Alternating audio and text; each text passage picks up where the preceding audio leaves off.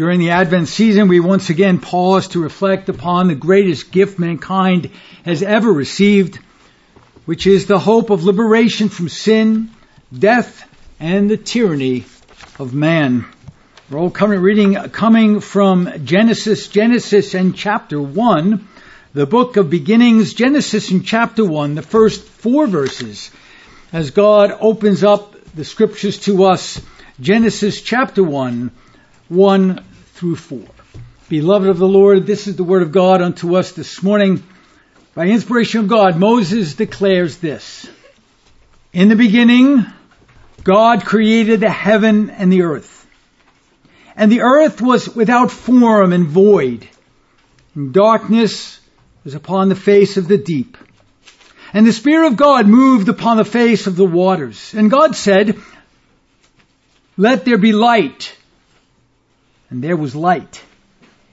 And God saw the light that it was good. And God divided the light from the darkness. The evangelist Luke writing in chapter 24, Luke in chapter 24, the first 27 verses, the first 27 verses, by the same Spirit that moved Moses, so does the Spirit move Luke to record the vindication of the Son of Man before men. Now upon the first day of the week, very early in the morning, there came unto the sepulchre, bringing the spices which they had prepared, and certain others with them. And they found the stone rolled away from the sepulchre. And they entered in and found not the body of the Lord Jesus. And it came to pass, as they were much perplexed thereabout, behold, two men stood by them in shining garments, and as they were afraid and bowed down their faces to the earth, they said unto them, Why seek ye the living among the dead? He is not here, but is risen. Remember how he spake unto you when he was yet in Galilee, saying, The Son of Man must be delivered into the hands of sinful men and be crucified, and the third day rise again. And they remembered his words and returned from the sepulchre and told all these things unto the eleven and to all the rest. It was Mary Magdalene and Joanna and Mary, the mother of James, and the other women that were with them, which told these things unto the apostles. And their words seemed to them as idle tales, and they believed them not. Then arose Peter and ran unto the sepulchre, and stooping down, he beheld the linen clothes laid by themselves, and departed, wondering in himself at that which was come to pass. And behold, Two of them went that same day to a village called Emmaus, which was from Jerusalem about three score furlongs. And they talked together of all these things which had happened. And it came to pass that while they communed together and reasoned, Jesus himself drew near and went with them. But their eyes were holden that they should not know him. And he said unto them, What manner of communications are these that ye have one to another as ye walk and are sad? And the one of them, whose name was Cleopas, answering, said unto him, Art thou only a stranger in Jerusalem, and hast not known the things which are come to pass there in these days? And he said unto them, What things? And they said unto him, Concerning Jesus of Nazareth, which was a prophet mighty indeed in word before God and all the people, and how the chief priests and our rulers delivered him to be condemned to death and have crucified him. But we trusted that it had been He which should have redeemed Israel. And beside all this, today is the third day since these things were done. Yea, and certain women also of our company made us astonished, which were early at the sepulchre. And when they found not his body, they came, saying that they had also seen a vision of angels, which said that he was alive. And certain of them, which were with us, went to the sepulchre and found it even so as the women had said. But him they saw not. Then he said unto them, O fools, and slow of heart to believe all that the prophets have spoken. Ought not Christ to have suffered these things and to enter into his glory? And beginning at Moses and all the prophets, he expounded unto them in all the scriptures the things concerning himself. Thus far as the reading of God's most holy, inerrant, and finally authoritative word, the grass withers, the flower thereof fades away, but the word of God stands forever. And by his holy word is the gospel presented unto us again this day. Notice verse 27. and beginning at Moses. And beginning at Moses and all the prophets, he expounded unto them in all the scriptures the things concerning himself. Now to begin at Moses was to begin at the very beginning of the Pentateuch. Jesus is revealing to these men on the road to Emmaus exactly what the totality of the scriptures are in one very important verse in verse 27. This verse tells us that the entirety of the Old Testament points to the first coming of Christ. To view the Old Testament as a prophetic crystal ball explaining the end of the world is to misunderstand the scriptures. The Word of God, written in its declarative fashion and revealed in the writings of the patriarchs and the prophets, testify and point to the Word made flesh. It's pointing to the first advent. The Old Testament is therefore the anticipation of the Christ of God, the coming of the Christ of God. Genesis 1, as far as all of the scriptures of the Old Testament are concerned, is the sum total of the anticipation of the Christ of God, His first advent. Jesus is declaring here that He alone has and is given preeminence in the entirety of the Old Testament canon. To read the Old Testament is to read about the Christ. Jesus therefore is telling these men and revealing to their hearts that the totality of the Old Testament scripture is all about Him. And he begins at Genesis chapter 1. In fact, he pointedly tells the unbelieving Pharisees that Moses had clearly spoken of him in his Pentateuch writings. In John chapter 5 and verse 46, notice he says this, For had ye, speaking to the Pharisees, for had ye believed Moses, ye would have believed me, for he, Moses, for he wrote of me. He goes on to tell them in John 8:56, your father Abraham rejoiced to see my day, and he saw it and was glad. And when they protested, Jesus stated clearly that he was the very God of Genesis 1, the creator, the lawgiver, judge, and king. Notice John 8, 57. Then said the Jews unto him, Thou art not yet fifty years old, and hast thou seen Abraham? Jesus saith unto them, Verily, verily, I say unto you, before Abraham was, notice the phrase, I am. The great I am that spoke even to Moses. Reverend Hodgins explains, he says, with regard to our Lord's reference to the book of Moses, the testimony is emphatic. It was no mere passing reference to them. The whole force of the argument again and again lies in the fact that he regarded Moses not as a mere title by which certain books were known, but as personally the actor in the history which they recorded and the author of the legislation which they contained. The whole of the Old Testament scripture is crafted in such a way as to be a divine anticipation of the coming Messiah who would deliver his people from their sin and the sin cursed world by his incarnation in 7 BC.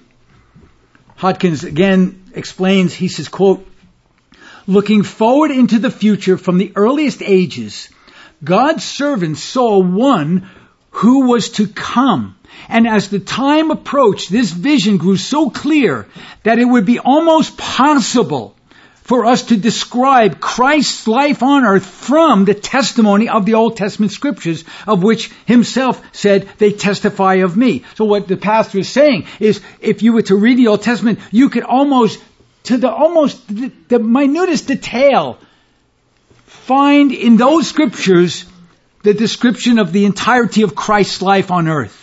He continues, there was one central figure in Israel's hope.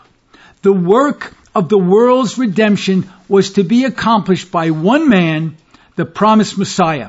It is he who was to bruise the serpent's head according to Genesis 3:15. He was to be descendant from Abraham and from the tribe of Judah. Isaiah looked forward and saw first a great shining light upon the people that walked in darkness in Isaiah 9:2.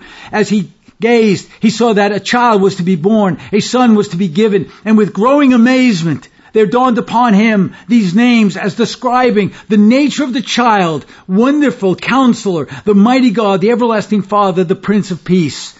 He continues, there dawned upon Isaiah the consciousness that this promised one was none other than God manifest in the flesh, Emmanuel, God with us. And now, all the prophets, one by one, fill in the picture, each adding a fresh, vivid touch.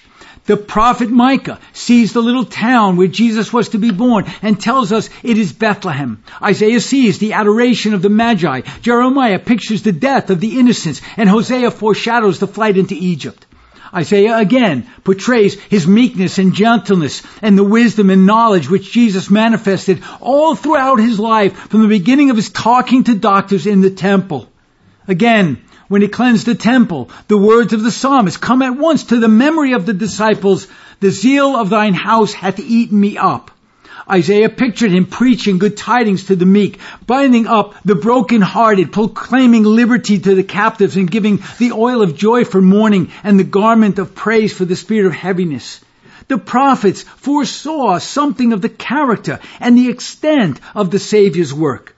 The light that was to shine forth from Zion was to be for all the world, Jew and Gentile alike, were to be blessed. The Spirit of God was to be poured out upon all flesh, and all the ends of the earth were to see the salvation of God. This was the anticipation of the coming of the Son of God, His person, His work, His victory, His conquest, and His covenant dominion inheritance. And so Jesus begins by telling those on the road to Emmaus, he begins with Genesis. He begins with Genesis to declare himself to the world as the light of the world. In fact, Jesus himself, if you want to look at Jesus himself, Jesus himself is the Genesis. He is the Genesis of creation. He is the beginning one. He is the Alpha and the Omega, the first and the last. Dr. Joseph Morecraft observes, he says, Genesis, along with the rest of the Bible, is the self-revelation of the living God. The Reverend S. G. De Graaf observes this. He says, quote, the mediator was operative throughout the Old Testament era.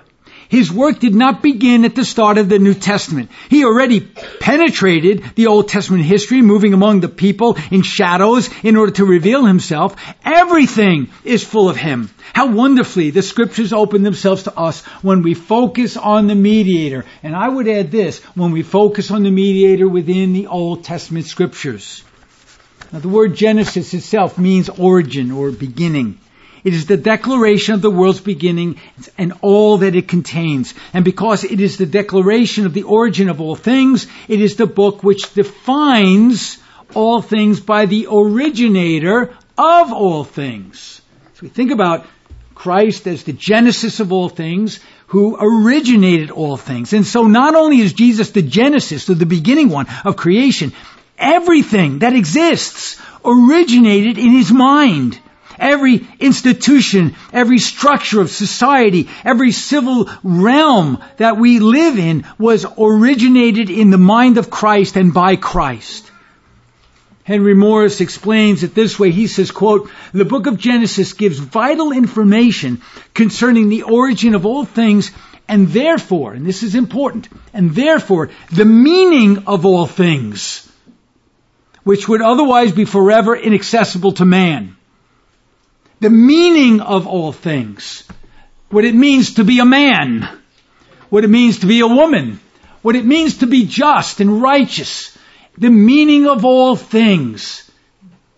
And when man seeks to undermine the meaning of all things, he is seeking to undermine the Christ of God. Genesis begins with the origin of the universe as it is contained within the confines of time. It details the origin of time, space, and matter within a detailed, organized system which is very complex. It speaks of the origin of light, darkness, plant life, animal life, human life, marriage, evil, language, government, culture, nations, the origin of religion, and the origin of a chosen people. As Henry Morris observes, he says, the book of Genesis is the foundation of all true history. But as we shall see, The book of Genesis does not only declare the origin of all things, but more importantly, it declares the originator of all things, the Lord Jesus Christ. Therefore, to argue against what the originator of all things has decreed is to argue against the originator. To redefine what the originator defined, what the original deity defined, is rebellion. And it will be met with the vengeance of God. The Genesis account is the testimony of a personal creator who created everything in the world with a specific purpose and a specific goal from the God who originates and orchestrates all historical events according to his decree by his providential orchestration, his providential action in time, space, and history. And this is what Paul was explaining to the Colossians. When he said to the church at Colossae in chapter 1 verse 16 and 17, For by him were all things created that are in heaven and earth, visible and invisible, whether they be thrones or dominions or principalities or powers. Notice the comprehensive list. Thrones, dominions, civil realms, magistrates. All things were created by him and for him. In other words, everything was for him and he is before. He is the originator. He is the creator. He is the genesis. He is the alpha before all things and by him all things consist. John is careful to yoke Genesis chapter 1 with his opening remarks of his gospel account in order to point back to the origin in Genesis chapter 1. Now John could have started anywhere in John chapter 1, but he didn't. He began with in the beginning. In chapter 1 verse 1, he points back. He says, listen, in the beginning, let's go back to the beginning. This is where the, the Christ has been anticipated from the very beginning. In the beginning was the Word, and the Word was with God, and the Word was God. The same was in the beginning with God, and all things were made by Him, and without Him, without the originator, without the genesis of all things, was not anything made that was made. John adds to this miraculous event by defining the Genesis God who created the universe in verse 14. And the Word was made flesh and dwelt among us, and we beheld His glory, the glory as of the only begotten of the Father, full of grace and truth. Now, John accomplished these two things. In these two verses, he first points back to Genesis. And by pointing back to Genesis, he sets forth the infinite distinction between the creator and the creature. Let me say that again. There's an infinite distinction between the creator and the creature. We are not God. Man is not God. And I know that sounds so ridiculous, ridiculously stupid and simple, but I must reiterate, man is not God. So there's this distinction between God the Creator and His creation. Dr. Joseph Morecraft explains once again, he says, in the very first words of the Bible, a clear distinction is made between God the Creator and God's creation. The Creator creature distinction which distinction must never be forgotten nor laid aside for even a moment. The author Richard Pratt Jr. in his book, Every Thought Captive, says this, this distinction between the independent God, the creator, and the dependent creation, creature, is one of the fundamental differences between Christians and non-Christians. Christians strive to see everything in light of creation's dependence on God, while the non-Christian tries to deny creation's dependence. Every person who is not trusting in Christ for salvation fails to account for the creator-creature distinction and somehow puts God and his creation in mutual dependence on each other and ascribes to creation a degree of independence. The second thing that John accomplished in these verses, this second reality that John declares, is the intimacy between God and his people, even in the face of the creature creator distinction. There's still this intimacy. Although there's a distinction, there's an intimacy. And in verse 14 he says, and the word became flesh and dwelt. He tabernacled. This is the clear testimony of the love of God, the sovereign creator, for the people of his election, his creation. Both the Hebrew writer and the apostle explain such an intimacy. So it's, it's an amazing thing. There's this distinction, but there's this intimacy. Note what the Hebrew writer, as well as the apostle, says to explain this intimacy while maintaining the creature creator distinction. Note the phrase they use, yet without sin. And though it not robbery to be equal with God. So in Hebrews chapter 4 verse 15, for we have not an high priest which cannot be touched with the feelings of our infirmities. Notice the intimacy. But, notice the distinction. In all points tempted like as we, yet without sin. Notice the distinction. Philippians 2, 5 and following.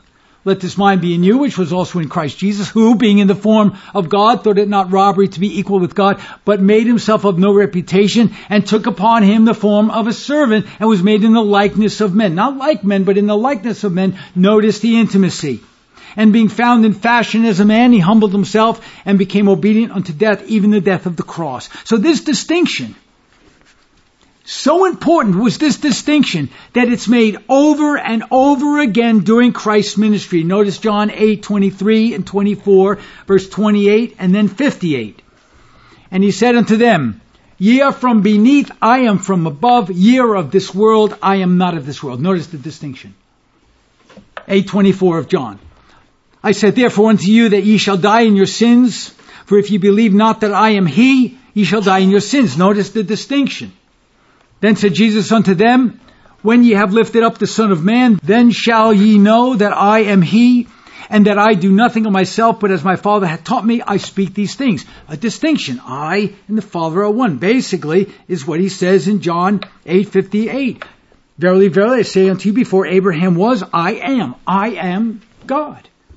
It seems as if John, in particular, was given a clearer, more precise grasp on the correlation between the, the genesis of all things, the originator of all things, in the book of Genesis and the culmination of all things in the book of Revelation. Now notice how John in John chapter 1 connects the Genesis account. But then he's also given the task of writing the book of Revelation. Notice the correlation and the changes. In Genesis chapter 1 verse 4, you've got the division of light and darkness. In Revelation 21:25, no more night, no more darkness. Genesis 1:10, you've got the division of the land and the sea, and in Revelation 21:1, there was no more sea. Genesis 1:16, you have the rule of the sun and the moon, the timekeepers, but in Revelation 21:23, you have no need of the sun or the moon because Christ is going to be the light. In Genesis 2, 8, 9, man is prepared in the garden. He's cultivating it preparing the garden. In Revelation 21, man is not only a prepared garden, but he's a prepared city. He goes from being a gardener to being the temple. In Genesis 2:10, you've got a river flowing out of Eden. In Revelation 22 verse 1, you have a river flowing from God's throne. In Genesis 2:12, you have gold in the land. In Revelation 21, you have gold in the city. In Genesis 2 9, you have the tree of life in the midst of the garden. In Revelation 22 2, the tree of life is throughout the entire city. In Genesis 3 8, 17, and 19, you have God walking in the garden. In Revelation 21 3, you have God dwelling with his people. You've got the cursed ground, you have thorns and thistles, but in Revelation 22 3, you have no more curse. Then you have daily sorrow in Genesis 3:17, but in Revelation 21:4 you have no more sorrow. Then you have Genesis 3:19, sweat on the brow, and then returning to the dust. But in Revelation you have tears being wiped away, no more, no more tears, no more sweat, no more death. In Genesis 6:5 you have evil continually, but in Revelation 21:27 you have nothing that defiles. In Genesis 3 Satan is opposing. But in Revelation 20 verse 10, Satan is banished. In Genesis 3, 23 and 24, you have man banished from the garden, but in Revelation, he's free to enter into the city. He's kept from the tree of life in Genesis, but he accesses the tree of life in Revelation. And then in 315, the Redeemer is promised, but in Revelation, the redemption is accomplished. So each of these transitions from the original old world to the culmination of the new world all find their place in the coming of the Lord Jesus Christ at his incarnation advent and his final victory at the resurrection. Now to deny that Christ has been totally victorious in time and in history is to deny the very reason why he came. In other words, he was not anticipated throughout the Old Testament as the failure, but as the conqueror. Thus Genesis is the anticipation of the covenant promise culminating in the divine person and victorious work of the Lord Jesus Christ. Consider how the book of Genesis begins. In the beginning, God. The beginning of the universe starts out with the creation of time. It creates a world that is going to be constructed within the parameters of time. It is the creation of time by God who himself is the beginning one. The Hebrew word used for beginning can also be translated as first. And it is here where God identifies himself as the beginning one who is both the first and the last. Isaiah uses the very same Hebrew word as in Genesis 1-1 to identify God himself. Notice Isaiah 44, 6. Thus saith Yahweh the King of Israel, and his Redeemer Yahweh Sabaoth, the Lord of hosts. I am the first, I am the Genesis, and I am the last.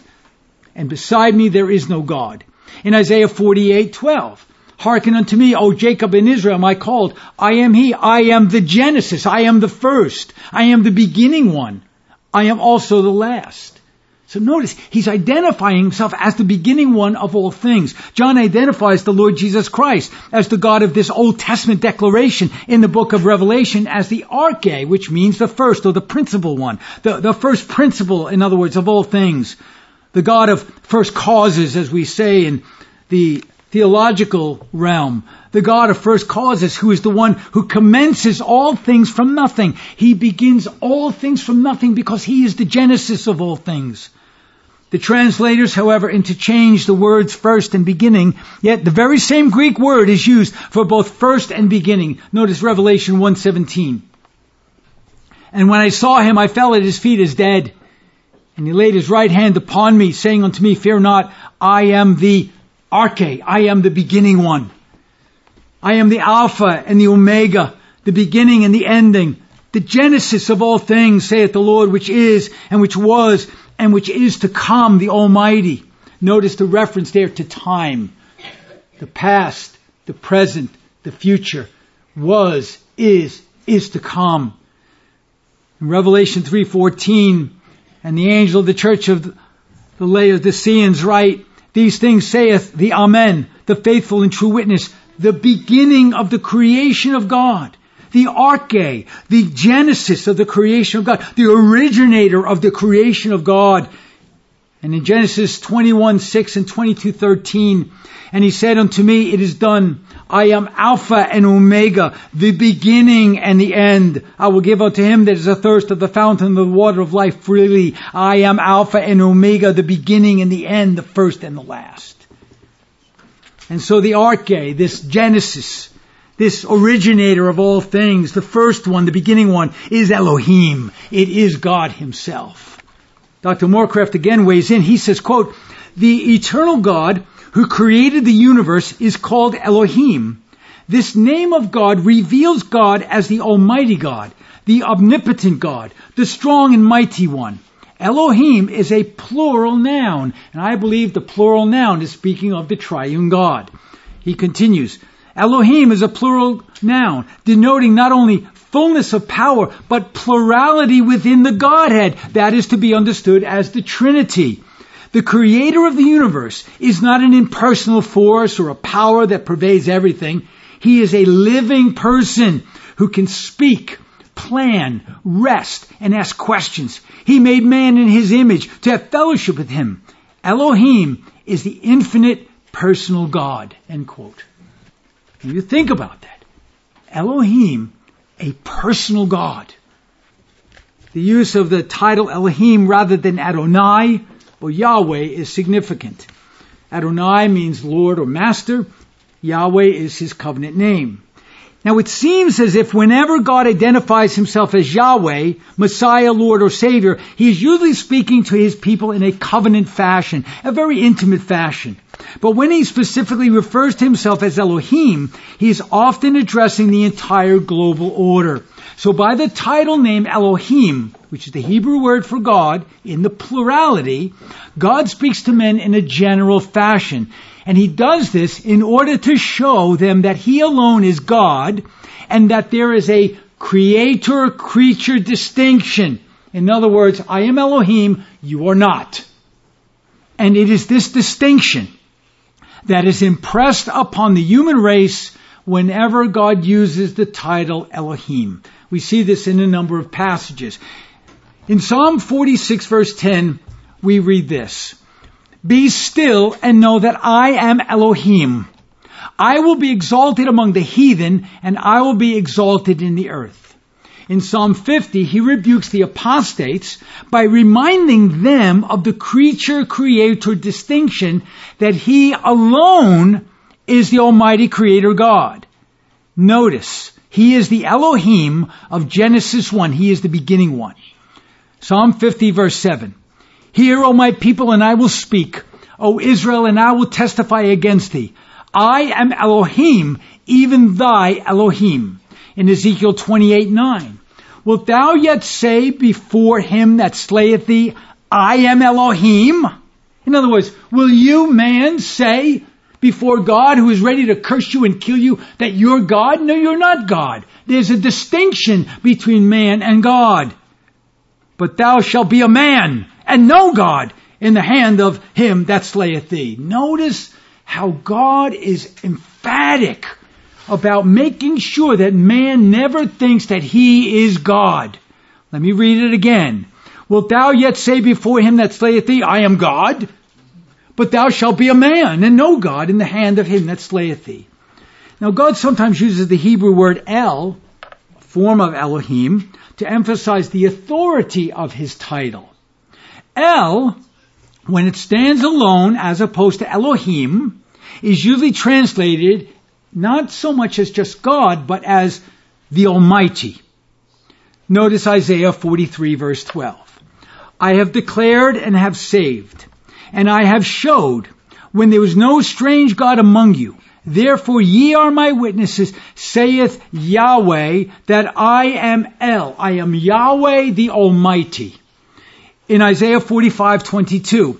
Look unto me and be ye saved, all the ends of the earth, for I am El, I am the Almighty, and there is none else. In other words, there's the creature creator distinction. I am God, and there's no other God. Isaiah 46:9. Remember the former things of old. For I am Almighty, I am El, I am God, and there is none else. I am God and there is none like me. We're not even like him in, in the way that he is divine. In certain instances, God uses both titles in order to emphasize exactly who men are dealing with. You see, one of the things that God is trying to emphasize throughout the scriptures is man, you who are created from the dust of the earth, you need to reverence me because I am God and you're not. He's emphasizing that distinction. Even though he's intimate with his people, he still wants that distinction. Notice, Genesis 35:11. And God, Elohim, said unto him, I am Almighty, I am El, I am God. Be fruitful and multiply. A nation and a company of nations shall be of thee, and kings shall come out of thy loins. Genesis 46, 3. And he said, I am El, I am God. The God, Elohim. So right there, in that same sentence, you have the Hebrew word El, and then the Hebrew word Elohim. Speaking of the might of God, and the, the Trinity of God in the same verse. And this is why it's so important sometimes to look at the Hebrew and see how it's all fleshed out. Because in the English it says, and he said, I am God, the God of thy father. Fear not to go down into Egypt, for I will make thee of a great nation. So, so we have to see that God is emphasizing in the Hebrew, because the Hebrew is very distinct. I am Almighty, I am Elohim. I am speaking to you and I'm speaking through you to the nations. Now the next phrase of Genesis 1 continues to develop this creature creator distinction. Genesis chapter 1 1. Notice, in the beginning, God, Elohim, created the heaven and the earth. Man does not create the heavens and the earth. Man cannot create things out of nothing. Anything that man creates, he uses something. I remember seeing a, a cartoon of a, a very proud, arrogant man, a scientist, and he was shaking his fist at God, and he was saying to God, I can create life out of dust, and therefore I am God. And God said, I'll tell you what, you get your own dust first. Because that's what God created. Man is not God. Moses says this next, and the earth was without form and void, and darkness was upon the face of the deep.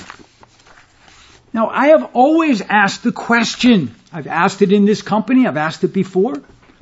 Why would God, initially, God, this is God, the righteous God, the creator God, the originator of all things, the genesis of all things. Why would God initially create the heavens and the earth without form and void? Why would he cover everything with darkness, darkness on the face of the deep? I've always asked the question, couldn't he have created the heaven and the earth without creating it first in a void amidst darkness? Well, of course he could have. Could he have initially created it fully formed and then declared it good? Well, of course he could have. But he didn't. And he didn't for a reason. Because God always does things for a reason. And the reason is always to glorify himself. Whatever happens in this world is a glorification tool that God uses to glorify himself. Without the Spirit of God moving upon the face of the deep, bringing light to the darkness, the world would remain in chaos. Without the light of the world, the created order remains void of form and seeped in the darkness of man's sin and rebellion. So God here is making a redemptive point that without the light of the world, the world remains in darkness, void of form and without hope. And so he's showing us that it's so important to bring the light of the gospel of Christ to the darkness, to the chaos, to this void in order for the world to continue and be in its redemptive form. So, so here God is making this redemptive point, declaring that there will be light to dispel the darkness. And that light is so distinct from the darkness, once again declaring a distinction between not only light and darkness, but between the creature and the creator. Only then, after the light is declared and the darkness is dispelled, does God proclaim it good. And God said, let there be light, and there was light, and God saw the light, that it was good. And then we find he divides the light from the darkness. The two shall never be met together. For in him is light and in him is no darkness at all. Jesus points back to this creative event showing us that within the creation itself, he is the preeminent light of the world. And he makes a point to distinguish between the light of his truth and the darkness of man's rebellion. And he does this in John 8, 12. Notice. Then spake Jesus again unto them saying, I am the light of the world. He's pointing back to the Genesis. He's pointing back to the beginning of time. I am the light of the world. He that followeth me shall not walk in darkness, but shall have the light of life. Now John returns to this distinction between light and darkness, describing it in a spiritual reality in spiritual terms. Notice 1 John chapter 1 verse 5 and following. Then this is the message which we have heard of him and declare unto you that God is light and in him is no darkness at all. If we say that we have fellowship with him and walk in darkness, notice the distinction. We lie and do not the truth. But if we walk in the light, as he is in the light, we have fellowship with one another and the blood of Jesus Christ his son cleanses us from all sin.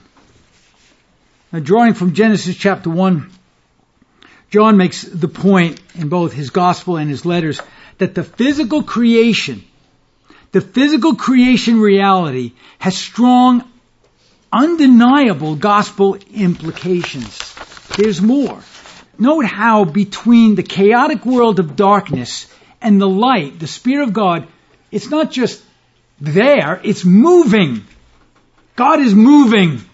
And I, I used to, I used to remember one of our deacons in the other church used to say all the time, God is moving, God is moving. He was right. He was right. God is always moving. God is always working. And we find that here the Spirit of God is moving upon the face of the waters. And this idea of moving on the face of the waters, the phrase the face of the waters, seems to be referring to mankind or men's souls. Because God usually uses waters to metaphorically identify mankind, usually those that are unregenerate. David gives us that description. David refers to his enemies as great waters. 2 Samuel 22:17. He sent from above. He took me. He drew me out of many waters. He delivered me from my strong enemy and from them that hated me, for they were too strong for me. In 1 Chronicles 14:11. So they came up to Baal Perazim, and David smote them there, and David said, God had broken in upon mine enemies by mine hand, like the breaking forth of waters. Job 2 refers to the enemy as waters. In Job 30 verse 14, they came upon me as a wide breaking in of waters. In the desolation they rolled themselves upon me. So these, this idea of waters is used as a shadow, as a type, as a figure, a symbol. God promises that the enemies will not be able to destroy his people, referring to them as great waters in Psalm 32, 6. For this shall every one that is godly pray unto thee in a time when thou mayest be found. Surely in the floods of great waters they shall not come nigh unto him. In Psalm 77, God tells us that the unregenerate of the world will be terrified by the face of God. In verse 16 we read, The waters saw thee, O God, the waters saw thee. They were afraid, the depths also were troubled. So we see the Spirit moving upon the face of the waters. Notice Isaiah 17 verse 13. The nations shall rush like the rushing of many waters, but God shall rebuke them, and they shall flee far off, and shall be chased as the chaff of the mountains before the wind, like a rolling thing before the whirlwind. And then in Isaiah 8, 7, Now therefore behold, the Lord bringeth up upon them the waters of the river, strong and many, even the king of Assyria and all his glory. And he shall come up over all his channels and go over all his banks. So again, waters is a symbol, it's a type. John again cuts through the metaphors and gets to the point in Revelation 17:15. And he saith unto me, The waters which thou sawest, where the whore sitteth, are peoples, multitudes, and nations and tongues. There it is. God defining his terms. The waters are peoples, multitudes, and nations and tongues. So when the Spirit was moving on the face of the waters, He's moving on the realm of humankind. And so when Jesus tells the woman at the well that the water she is really in need of is not the natural water whereby she will thirst again, he's referring to the ideologies of man's sinful salvation attempts to bring order out of chaos. He says, you don't want the water of man, you want the water of Christ, you want the water of life, because only the living water of life can do what is necessary to bring you life, not the waters and the ideologies of wicked man as Isaiah and Jude identify. Notice, but the wicked are like the troubled sea when it cannot rest, whose waters cast up mire and dirt. So Jesus is saying, you don't want the ideologies of man. You don't want the philosophies of men. You don't want the salvation program of man. You want the water of life. Notice in Jude, again, he speaks about the wicked, how they're running greedily after Balaam for reward, perishing in the gainsay of Korah. These are spots in your feasts of charity when they feast with you, feeding themselves without fear. Clouds they are without water. No gospel water raging waves of the sea. There you get that Genesis account again.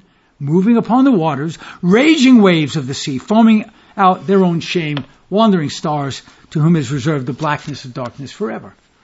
Now the implication of Genesis 1 then is that before there is light upon the waters of men's souls, God the Holy Spirit must move First he must brood over them as the eagle upon her young. Only then, when the Spirit of God broods over the waters, can the light of the regeneration of Christ turn chaos into that which is good. So when you were regenerate, it was as if God was brooding over you. He was taking you under His wings. He was regenerating you, and then He was protecting you. He was the eagle that we are trusting in. And because of that protection, because of that strength, because of that regeneration, we then mount up as on eagle's wings. John tells us, the wind bloweth where it listeth, thou hearest the sound thereof, but it canst not tell when it cometh, whither it goeth. So is everyone that is born of the Spirit. Moses then goes back to Genesis chapter 1 verse 5. And God called the light day, and the darkness he called night. And that again is a reference to the Lord Jesus Christ. The day is a direct reference to the Lord who is the day star, and the glorious day that the Lord hath made for his people to rejoice in and be glad in it. You know, when we say, you know, this is the day that the Lord has made, you know, you, you children sing that song. This is the day, this is the day that the Lord hath made. They're speaking about the Lord. They're speaking about the day, the day star. This is the day God brought the incarnate Christ into the world and day arose to dispel the darkness.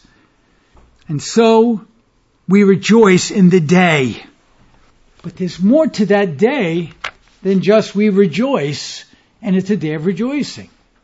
The day is not only a day of rejoicing, the day is a day of reckoning. The day of justice and judgment comes when Jesus comes in his first advent. It's the beginning of reckoning a day of justice and judgment upon the wicked in vindication of the Lord and his people. It is the crushing of the serpent's head. It is the crushing of wicked mankind. It's the day of reckoning. The word Elohim can also be translated as judge. God addresses the nations as the judge of the earth who will bring judgment upon the wicked in his day of reckoning. In fact, the day referred to by Moses is defined years later by Ezekiel as the day when the scales of God's justice are finally balanced upon both the wicked and the apostate, which happens universally when Christ appears at his incarnation, at his first coming. Notice Ezekiel 39, beginning in verse 6. I will send, and this is an anticipation. Remember, all of the Old Testament is an anticipation of what Christ will do when he comes the first time. I will send a fire on Magog and among them that dwell carelessly in the isles. And they shall know that I am Yahweh. So will I make my holy name known in the midst of my people Israel, and I will not let them pollute my holy name anymore. Notice, vengeance. This is the day of reckoning. Because the people were polluting his name in Israel, and in the future, if they pollute his name in the New Testament age, he will pass judgment. So notice what he's saying. And the heathen shall know that I am the Lord, the Holy One of Israel. Behold, it is come and it is done, saith the Lord. This is the day whereof I have spoken. It's not the day of rejoicing. This is speaking about the day of reckoning. This is the intent of Matthew chapter 10 verse 34. When Jesus himself said, think not that I am come to send peace on earth. I came not to send peace, but a sword. What does he mean by that? Well, it's the sword of the Spirit. And what does the sword of the Spirit do? It's a two-edged sword. It cuts to life, to the elect, but it also cuts to death, to the reprobate. Part of Christ's commission was to fulfill the declaration of Psalm 2 and Psalm 110. When he is set forth as king over the nations, ruling them with a rod of iron, and when he has given the heathen for his inheritance and the uttermost parts of the earth for his possession, for when he finally comes, as it was foretold and anticipated even as early as Genesis chapter 1, where it says, In the beginning, the Lord at his right hand shall strike through kings in the day of his wrath. This is the day of reckoning. We live in the day of reckoning. We are the threshing instruments of God to go and thresh because God will judge among the heathen. And it says in Psalm 110, He shall fill the places with dead bodies. He shall wound the heads over many countries. Now once that victory is finalized in time and history, when the light is forever divided from the darkness, and then the darkness and the wicked of the earth are vanquished once and for all, when all the heads of all of the serpents are crushed, then, as the scripture says, when all things shall be subdued unto him, when the wicked are subdued, when the righteous are elevated, then shall the Son also himself be subject unto him that putteth all things unto him, God the Father, so that God might be all in all. You see, this is what was anticipated throughout the entire Old Testament from the very beginning, as early as the first utterance of the Creator King, so that men might know that He is God alone, the lawgiver, judge, and king, the Redeemer and Savior of the universe.